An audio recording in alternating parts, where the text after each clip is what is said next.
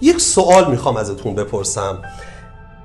ما یک خطی داریم سمت چپ تابلو و سه تا خط داریم سمت راست تابلو. خط یک، خط دو و خط سه. کدوم یک از خطوط یک، دو و سه اندازش با خط استانداردمون شبیه تره یا تقریبا اندازه خط استانداردمونه؟ خب مسلما خط شماره دو. این کار ساده تشخیصش. چرا؟ چون چشم می‌بینه ادراک می‌کنه پیام به مغز ارسال میشه تصدیق میشه که این اندازه ها به هم شبیه ترن نسبت به دو خط دیگه. اما آیا ممکنه ممکنه ذهن ما اونچه که چشممون می‌بینه رو تایید نکنه؟ ممکنه که در حضور جمع نظر ما جور دیگه ای تغییر بکنه؟ این پرسش رو استادی به نام سالمان اش روانشناس اجتماعی لهستانی آمریکایی تبدیل به یک پژوهش علمی کرد که یکی از کلاسیک های تأثیر گروه بر فرد به شمار میاد و قدرت جمع جامعه و گروه رو از منظر اثرگذاری روی دیدگاه و افکار فرد مورد بررسی قرار داد. کاری که سالمان اش کرد این بود که گروه های شش نفره رو وارد یه اتاق می کرد که از اون شش نفر پنج نفر همکار تیم تحقیق بودن و تنها یک نفر نادانسته به عنوان سوژه تحقیق در اون جمع حاضر بود. سالمان اش کارت های مختلفی رو با ترکیب های متفاوت از اندازه های خطوط طراحی کرده بود و هر نوبت یکی از این کارت ها رو به اون جمع شش نفره نشون می‌داد و ازشون سوال می‌پرسید که مثلا این خط استاندارد کدومی که از این خطوط اندازه این خط؟ کدومی که از این خطوط بزرگتر از این خطه؟ کدومی که از این خطوط کوچکتر از این خطه؟ و آدم ها شروع می‌کردن پاسخ دادن.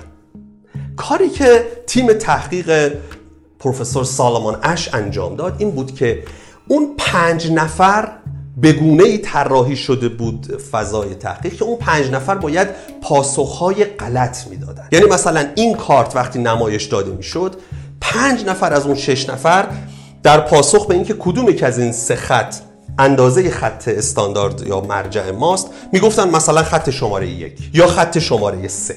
و بعد نفری که سوژه تحقیق بود پاسخش ثبت می‌شد. خب ببینیم که نتایج پژوهش اش از چه قراره. اولا که وقتی آدم ها رو سوژه های تحقیق رو جداگانه این سوالات رو ازشون پرسیدن 99 درصد مواقع پاسخ ها درست بود. تنها یک درصد یا نزدیک به یک درصد به هر دلیلی پاسخ غلط گفته بودن. اما وقتی همون افراد در جمع حاضر می شدن و پاسخهای جمع رو میشنیدن بر فرض در این سوال قبل از اینکه اون شخص سوژه تحقیق پاسخ بده چند نفر در پاسخ به اینکه کدومی که از این خطوط تقریبا اندازش یکسان با خط استاندارد. مثلا گفته بودن خط یک یا خط سه. نتیجه تحقیق سالمان اش این بود که 37 درصد مواقع افراد شرکت کننده در این تحقیق یعنی سوژه ها کاملا با نظر جمع تطابق دادن دیدگاه خودشون. با اینکه چشمشون چیز دیگری می‌دید.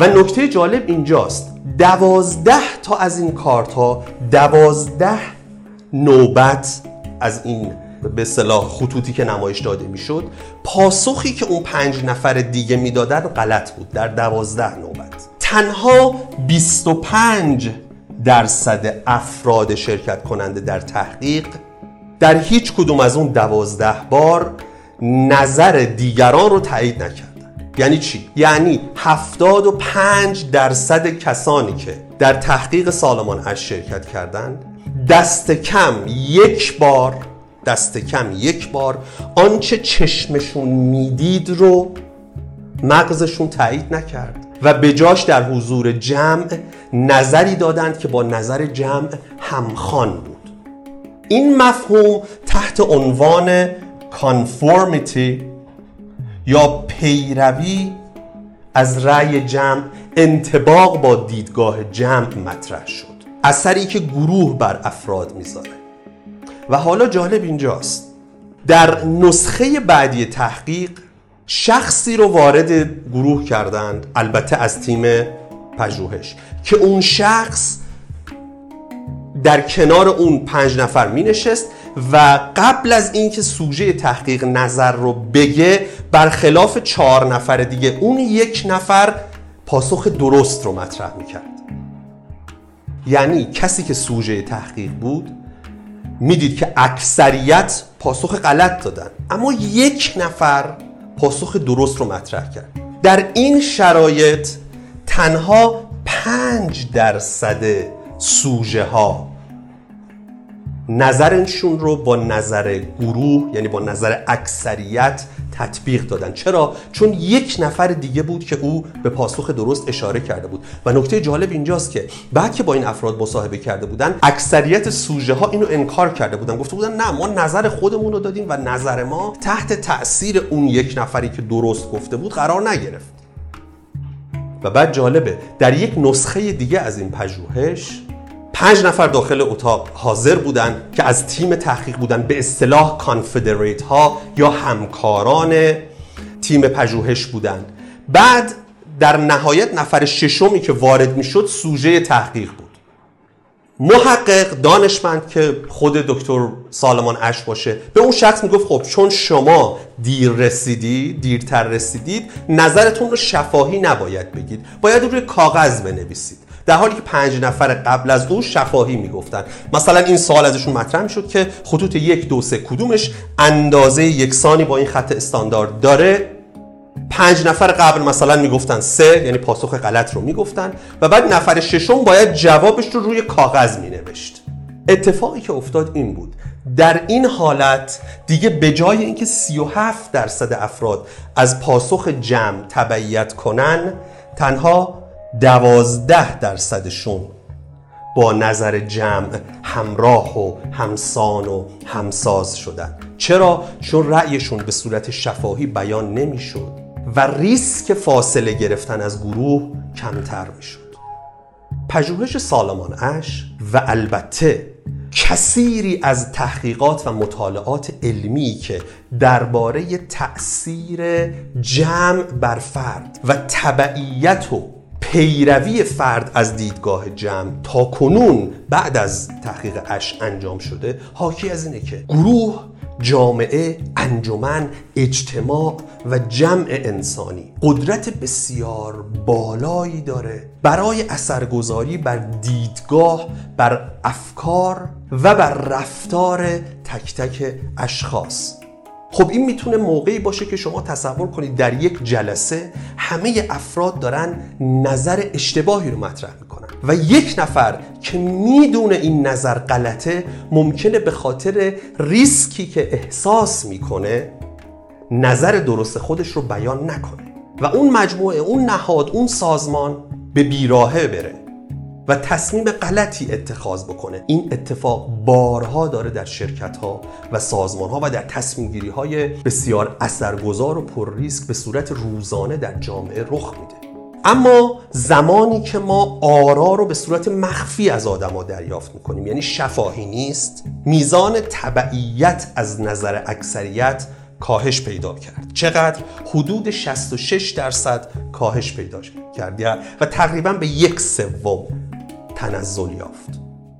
اگر جمع داره رفتار خطایی رو مرتکب میشه اگر همه دارن اشتباه می‌کنن یک اقلیتی یک اقلیتی هست که شاید بتونه دیدگاه درست رو مطرح کنه.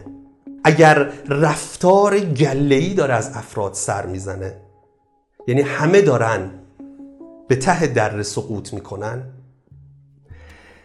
یک نفر شاید اونجا بتونه متوقف کنه این رفتار غلط رو و در برابر جمع قد علم کنه حرفش رو بزنه دیدگاهش رو مطرح کنه و به جای تنظیم ذهن خودش و به جای ترس از ترد شدن از جامعه دیدگاه خودش و رأی درست خودش رو عنوان کنه و روی میز بذاره. آثار مخرب تفکر جمع و اشتباهات گروهی کاهش پیدا می‌کنه. کاری که ما می‌تونیم بکنیم اینه که برای اینکه کانفورمیتی یا پیروی از نظر غلط جمع کاهش پیدا کنه اینه که گاهی اوقات آرای افراد رو به صورت فردی و جداگانه ثبت کنیم اتفاق دیگه ای که می‌تونه بیفته اینه که میزان قضاوت ها و ارزیابی ها رو در بحث های گروهی کاهش بدیم. که اگر کسی نظری رو مطرح می‌کنه و خلاف نظر اکثریت توسط اکثریت به سخره گرفته نشه یا مورد قضاوت های بیرحمانه واقع نشه. با چنین تدابیری و ساختن چنین فرهنگی در جمع ها و در جامعه و در سازمان ها می‌تونیم جلوی تصمیم گیری های جمعی غلط رو بگیریم.